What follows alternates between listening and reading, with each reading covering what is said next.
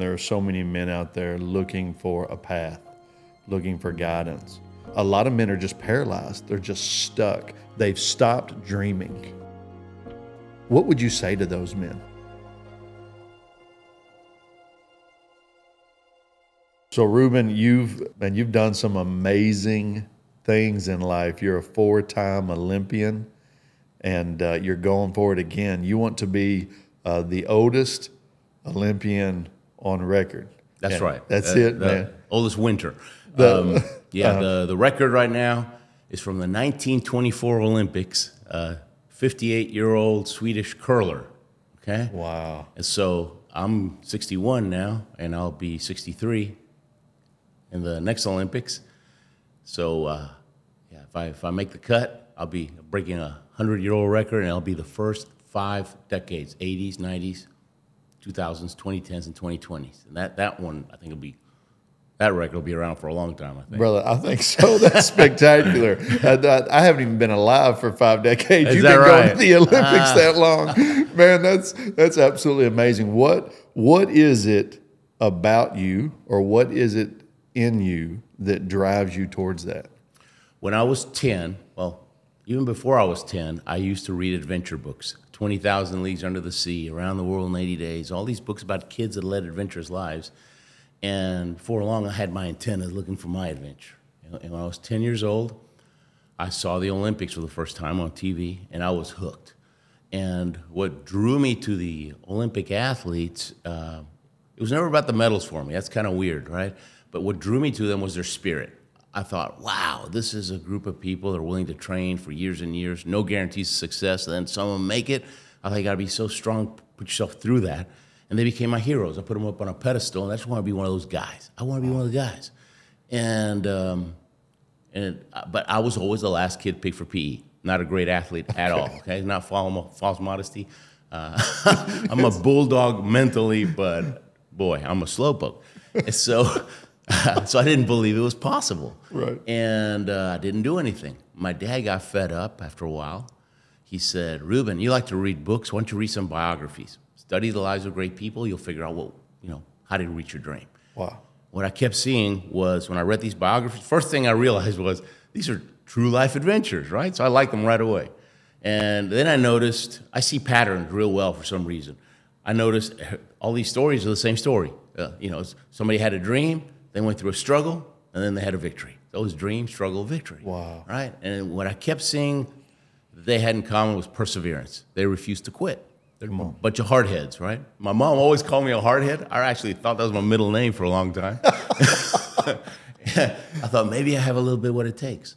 And at 12 years old, I just decided because success is a decision, right? Sooner or mm. later, you just get sick and tired of being sick and tired, and you just, you know, start doing what you were afraid.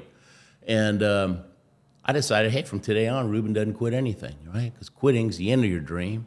Perseverance, no guarantees, but at least you still got a shot. Wow. And so my high school, my nickname was Bulldog. Other kids started calling me Bulldogs. I was tenacious. And when I was 21, uh, and, and I found a sport that I, you know, that, that, that I thought would fit me, uh, I picked the sport. I reverse engineered it, okay? I, 21. I see Scott Hamilton win the gold medal, right? And he's a little tiny guy from Nashville. And what was his sport? He was a figure skater He was a figure skater. about okay. 110 pounds soaking wet, right? Okay. What drew me to him, uh, I saw this interview before his before his competition. He says, "I'm a figure skater, but I don't wear sequins." There's actually a picture on, you know, where he's cutting the sequins out of his suit. I, love Ooh, I like this guy, and so he wins, right? And he gave me hope. I thought, if that little guy can win, I can at least play Okay. uh, and I uh, I picked the luge because I thought looks like a lot of broken bones, maybe be a lot of quitters, and that's where my perseverance will work, right? That's my superpower. So you got to go somewhere where it'll stand out.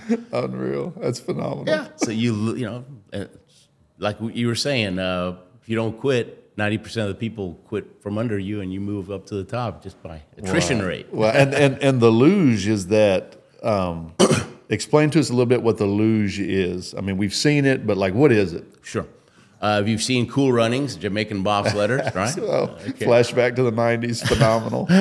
so um, that's the bobsled. Same track, right? It's a big, long, three three quarters of a mile long track. Okay. The luge is a little bitty sled, weighs about 50 pounds, and you're laying on your back, pointing your feet, and it's aerodynamic, and you're driving the whole way down. Wow. People think all we do is hold on and pray, but uh, we drive too. Right. it's good for your prayer life, I'll tell you.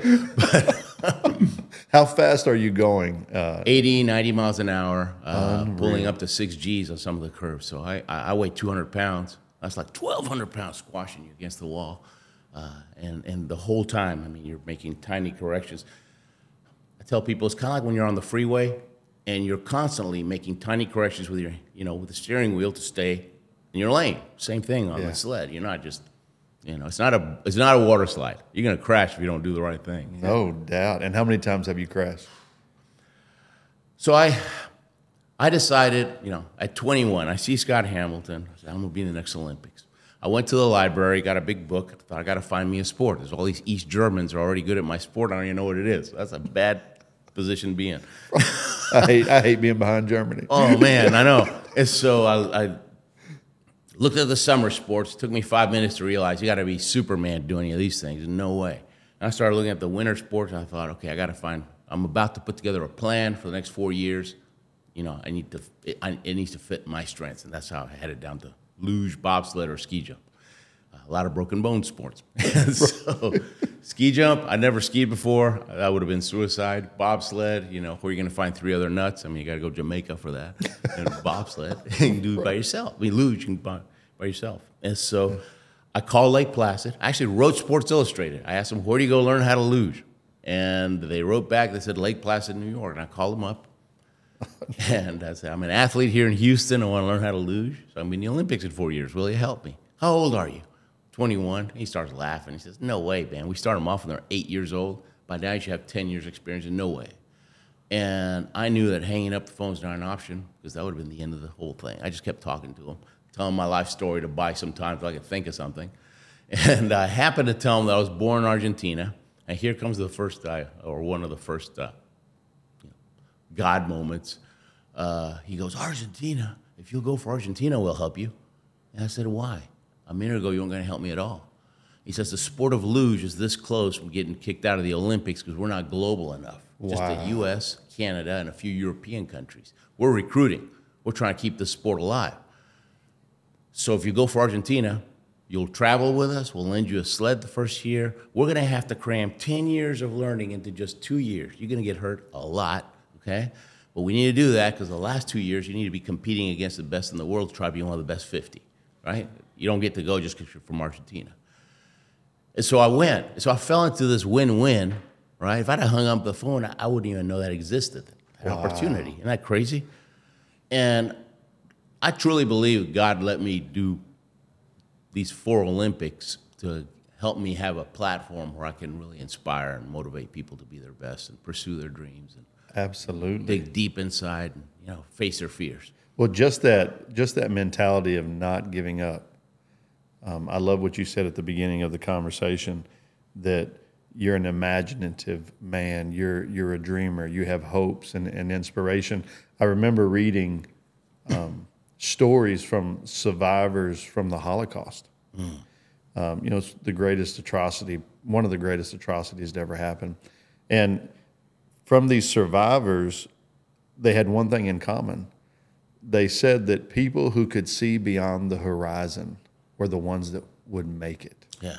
Like they could hope. They had hopeful expectation. Yeah, yeah. And and obviously your situation wasn't wasn't the Holocaust, but but this innate hopeful expectation that you have to to never give up, to always be looking beyond the horizon. Like did did your mom give that to you? Did your dad like like where do you think that came from? Yeah. Uh, before I answer that, and you're gonna have to reel me back, okay? Because I go on tangents. I love it. Even when I'm speaking, I mean, I've been a professional speaker for 20 years, Right. and I usually deputize somebody in the front row. I said, "Look, because I don't use PowerPoint, I speak from the heart. I'll go off on tangents." I said, "You got to reel me back, okay? Because I will get lost." they think I'm kidding, but it's true. I believe it. But um, uh, Viktor Frankl, right? That's what you were thinking of, right? From Holocaust. He wrote that the, the book, right? In search Yeah. Search of meaning, I think it That's was. it. And he used to. He was a psychiatrist in the Holocaust and in, in concentration camps, and they. He used to ask other people this question to get them to think about the future, right? To fo- to change their focus uh, from you know this lousy place to. He would ask them, "What are you going to eat when we get out of here?" Wow. right? He didn't say if we're gonna get out of here. No, what are you gonna eat when we get out? When What's the first thing you're gonna go eat, right? And that got him, put him in the future. And and he'd start conversations and he'd try to keep that feeling going. And those people that had a meaning and had, you know, that future focus, they they survived. That's And the other ones just quit. Just Yes. quit. Um, my my my I was born in Argentina. My dad was a chemical engineer with Exxon. I was born in a stinky little refinery town. Wow. And uh, in 1968, when I was six years old, things were getting really bad over there. Uh, people disappearing, terrorism, hyperinflation.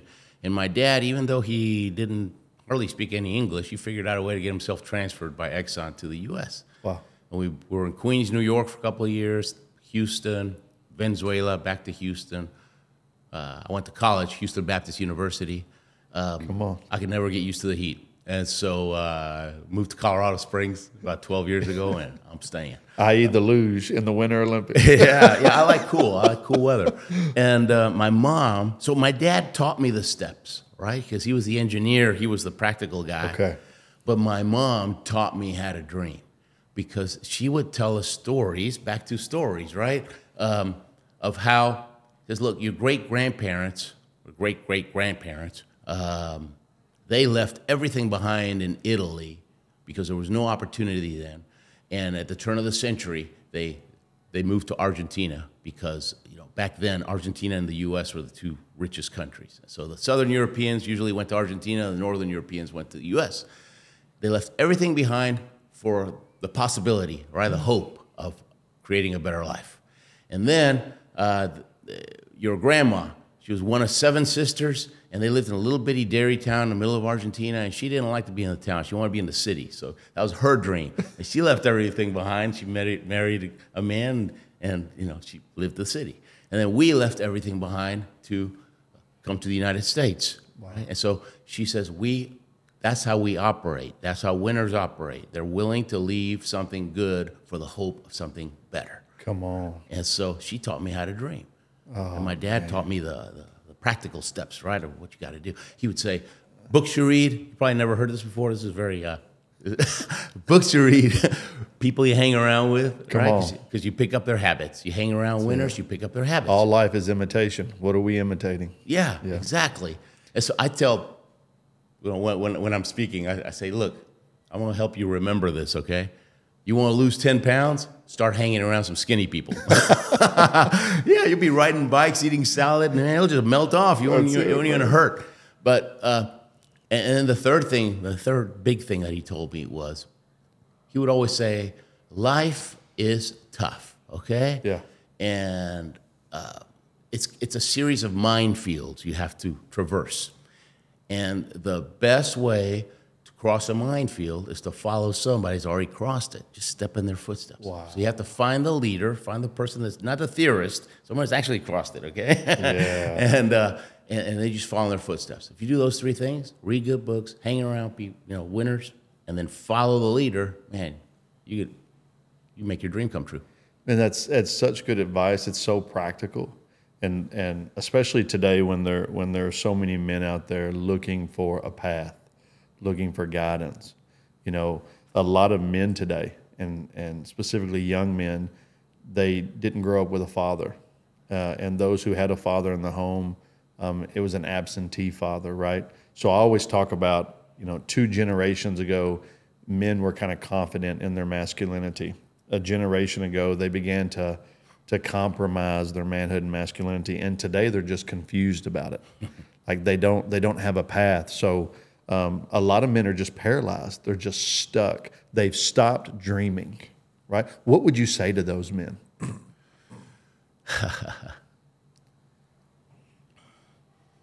How do you feel when you're wishy washy like that? How does it make you feel inside?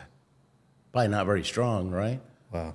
Yeah. Don't be afraid to, you know, if you have that urge, right, that prompting, uh, it's probably from above, right, or your conscience, it, you know, and follow it. Don't don't say no to yourself.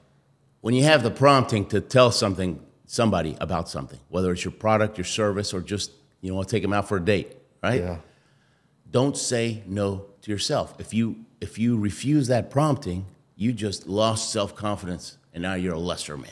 Wow. But if you follow that, right? Yeah. Hey, you can't say the right thing to the wrong person. Okay, you could Yeah. you know you could have a Cadillac and a you know and rich and rings and all kinds of stuff, but if there's if she's the wrong person, she'll say no. Yeah. You can't say the the wrong thing to the right person. Okay. Come on. So just talk to everybody and let them sort themselves out. I that, love takes, it. that takes all the pressure off. I love. There's a there's a famous uh, psychologist right now that, that a lot of men follow, and he talks about that inside every man is a.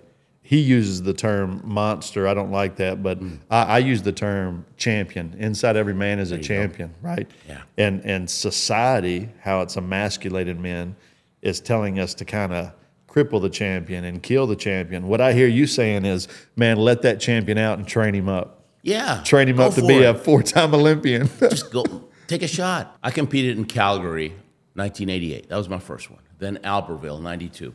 I was eight years in a row. Missed seven Christmases in a row because oh, you know I was sliding. You're right? losing. I couldn't, and I couldn't afford, even though the tracks were closed that week, I couldn't afford to come flying back. Just couldn't. But I didn't feel it was a hardship. I was, you know, because I was focused on the dream. After eight years, I just I'd had enough. I wanted to do different things. I quit for about six years. I was done. Didn't slide at all.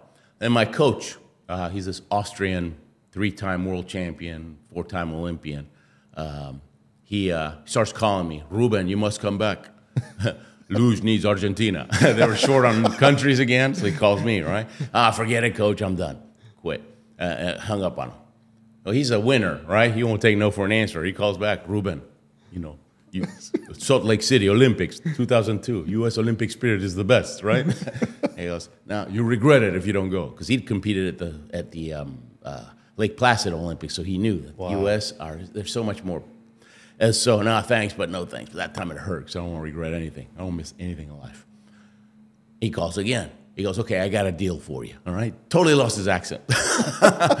he goes, I got a camp coming up, luge camp coming up in Calgary, two weeks long. You get yourself to Calgary, I'll take care of room, board, track fees.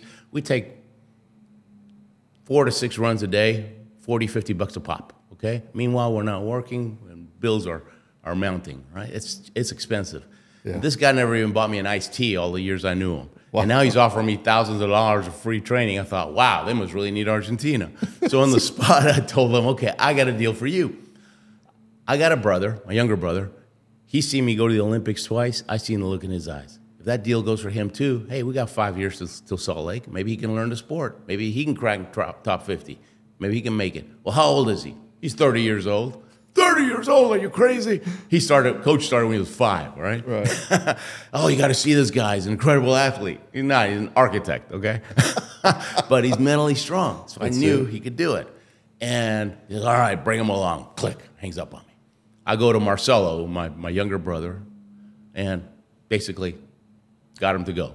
And he caught the dream. He started training. He broke a few bones. You asked me earlier. I, first two years, I was crashing four out of five times. It Wow. was brutal. Broke my foot twice, my knee, my elbow, my hand, my thumb, a couple of ribs.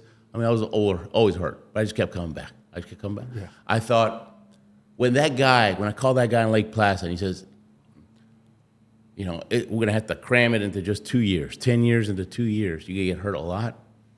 And then later he said, look, before you come here, you need to know two things. You want to do it at your age, you want to do it in just four years, it's brutal. Nine out of 10 people quit. When he said that, I started smiling. I thought this works right to my plan. This is awesome. I said, what's the second thing? He goes, expect to break some bones. And he hangs up. And that got me thinking. I thought, whoa. He didn't say I might break some bones. He says I would. Okay, so so how am I going to handle it? How am I going to hand? What am I going to do when I break a bone? And I thought, hey, I've broken bones before. You wear a cast for six weeks. Take the cast off, it's healed up stronger than before. So it's really a temporary inconvenience. So see, I had a contingency plan. Wow. That guy trying to, if he had a candy coated it, right? Said, hey, it's easy. You're laying down, going downhill. Doesn't get any easier than that. Then as soon as I had a crash, I would have quit. But he, could- I knew it was going to be a battle, and so that gave me an opportunity to put on mental armor and prepare for the battle. wow. My kids, we homeschooled both of our kids for, uh, from day one. Our daughter, she graduated from Moody Bible Institute in Chicago. Married another Moody. Uh, Great school. Yeah, they're, they're probably going to be missionaries because just I just know it. As, and our son, he's at Texas A&M, um, uh, trying to get into the Air Force Academy. But we homeschooled them, not for the education, for the values, right? We wanted to control the values in the house. And I would tell them ever since they were little, I said, look, life, I pretty much told them what my dad said. I said, look, life is tough. It's going to knock you down. You're going to have bloody knees, but you know what you're going to do? We're bulldogs around here. No chihuahuas in this house, all right? You're going to pick yourself up, dust yourself off, and get back in the game because that's what champions do. Wow. And, and they're tough as nails, right? They're perseverant. And, they, they- and I've always prayed, looked for an opportunity to praise them for hard work, work ethic, perseverance. That's so good. Never said, you know, oh honey, you're so you're so pretty, you're, or man, you're so smart. No, because then they think they arrived, right? And mentally, they don't want. They'll stop taking chances because they they don't want to lose that status. Bro, I meet I meet so many young men today that woke up on third base, but they act like they hit a triple. You know what I'm saying? yeah, you know what I'm in saying? a rich house. I, I love what you're talking about, praising those um, intangibles, man. Um, hard work, perseverance, diligence, right? It makes me think of the fruit of the Spirit. Like when I look at the list of the fruit of the Spirit, I'm not shocked by what's on the list. I'm shocked by what doesn't make the list. Success, popularity, right? Intelligence. Man, those things didn't make the list. Self control did right? Right. Kindness did, gentleness did, love did. Like, like it's amazing what we praise today and what we value today versus what Scripture and some of those intangible things are, man. Like we don't we don't praise the kid that gets knocked down and, and, and gets back up. We, we we praise the kid that woke up on third base, and it's it's completely it's Bad. completely It's- bad. it's- it really is. When I when I speak at a school, I got started. Well, let me tell you how my whole life is a God story. Okay. Lousy athlete. I'm serious. Okay. I, was on you. the bench for kickball. I didn't know they had a bench in kickball. Right.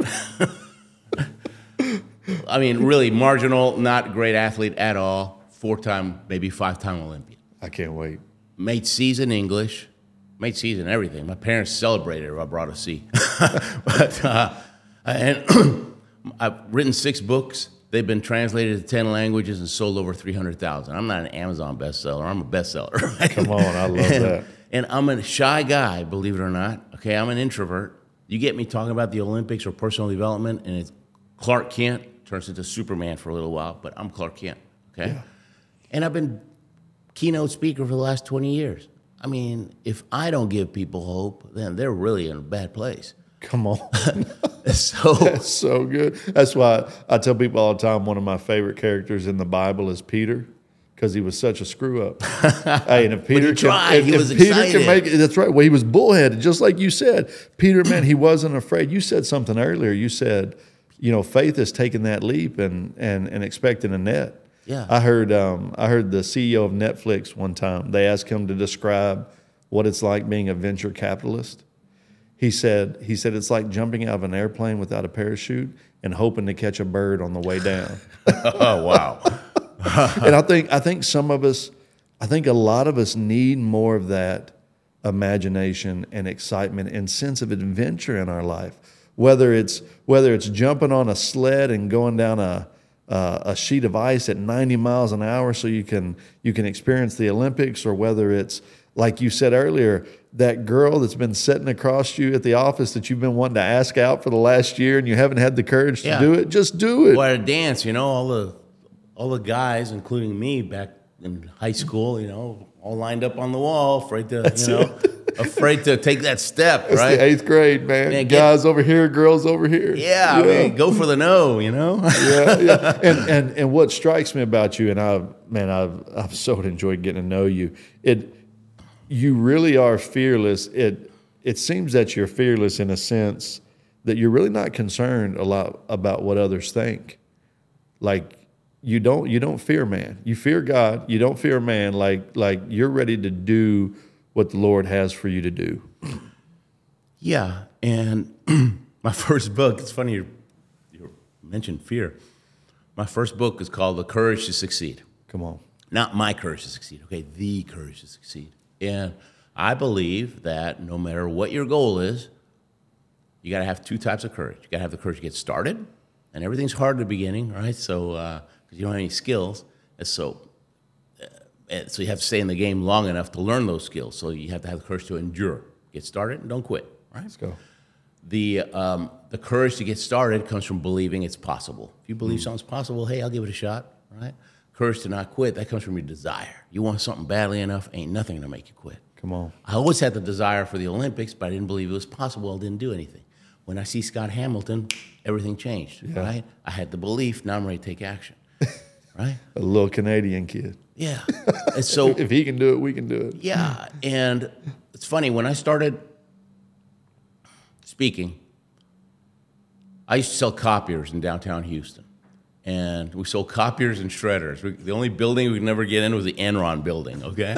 they always walk us out. I thought, man, if I, if, if I can sell this, this bottle, water bottle cap to somebody at Enron, that proves I'm the best, right? and nothing. And we always wondered what happened there. When I found out, I thought, geez, I could have sold them a million bucks worth of shredders. But could have helped a lot of people. Shred all those documents before they get, get caught. But uh, unreal. About a month before the Salt Lake City Olympics, which was uh, 2002, a little kid in my neighborhood says, Hey, Ruben, when you came back from the Olympics, will you be my show and tell project in school? I thought, sure, why not? And I only agreed because I pictured show and tell when I went to school 20 kids in a classroom, everybody's got to show something off. So I thought, five minutes, right? So I took the sled, the helmet, the, the Olympic torch. I was a torchbearer. I thought, no prisoners. I'm finally going to get my gold medal. I don't care if it's a bunch of fifth graders. I go, principal takes me to this big room. There's 200 kids sitting on the floor. He says, You got 45 minutes. Have at them. And Mr. Courage to Succeed almost ran out the door. I was petrified, right? I never took a speech class in my life. I was scared. And I said a prayer. You know, I call it desperation prayer, right? God, what do I do now?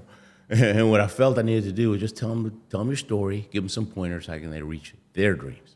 Yeah. And I did, and I didn't die or anything, which is great. And actually, it was kind of fun. And the teacher said, "What do we have to do to get you to stick around another hour? We'll pull the fourth graders out of class. They got to hear this."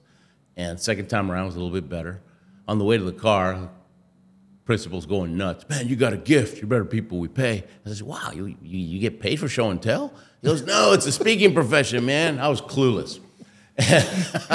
but he got me thinking about it. It was like a two by four, right? I always wanted to have my own business. I thought about it for three days. I thought, you know what?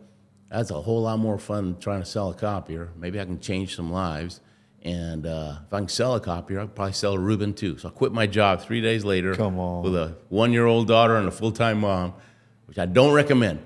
But, uh, you know, made it happen. You know, worked pray like it was up to God and work like it was up to us. Come on. Things kind of fall in place when you do and that. You, and you became the king of show and tell. Yeah, I isn't that crazy? That, I still do show and tell.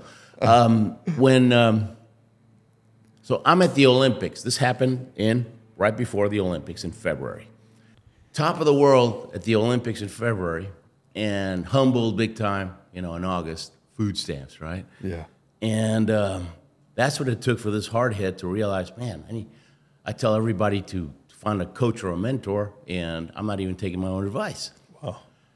And so I found a guy who was a successful speaker, 12 years in the business and really successful.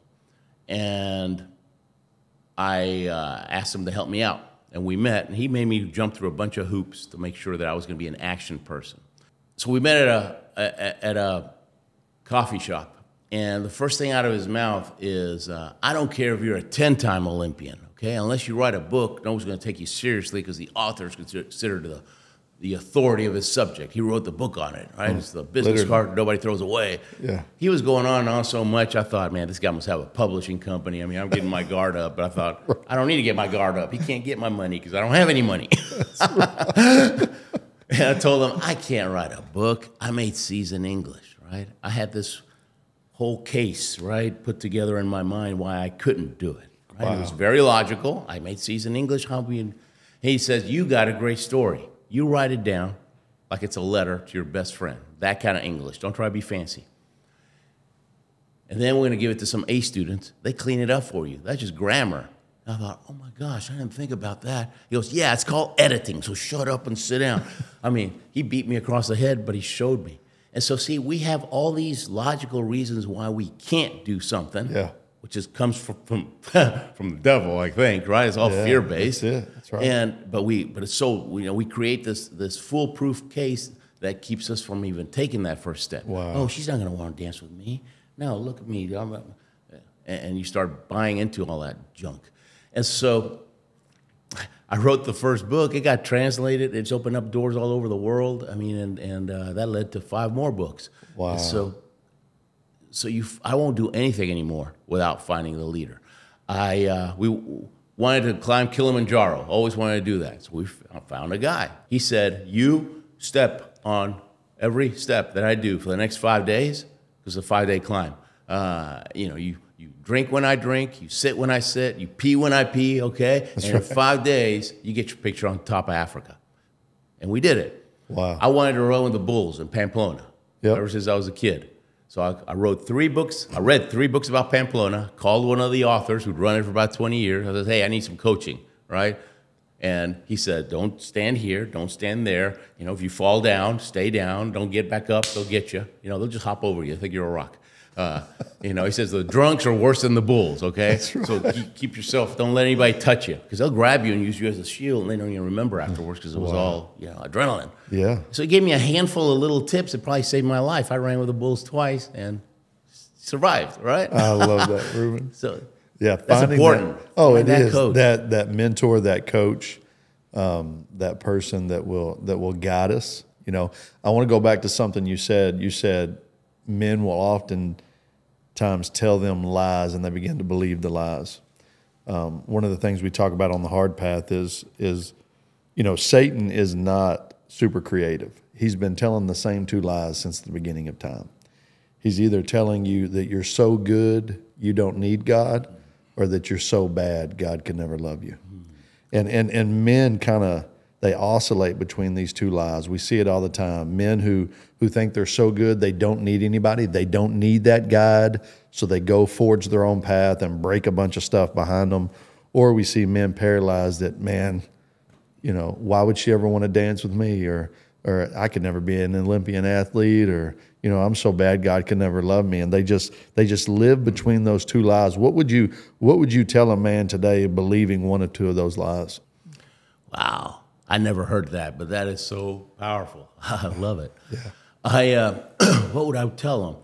I sometimes after a talk, I'll have grown-ups say, "Well, what do you know? What what do you do if you don't even know what your dream is?"